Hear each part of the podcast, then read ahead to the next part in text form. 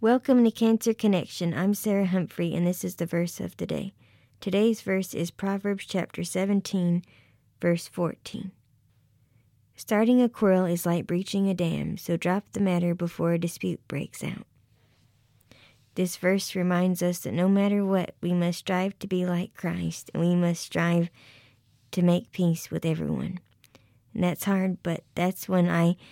When I start praying about it, when I have troubles, I encourage you, if you have troubles with forgiveness, to pray about it. The Lord will help you.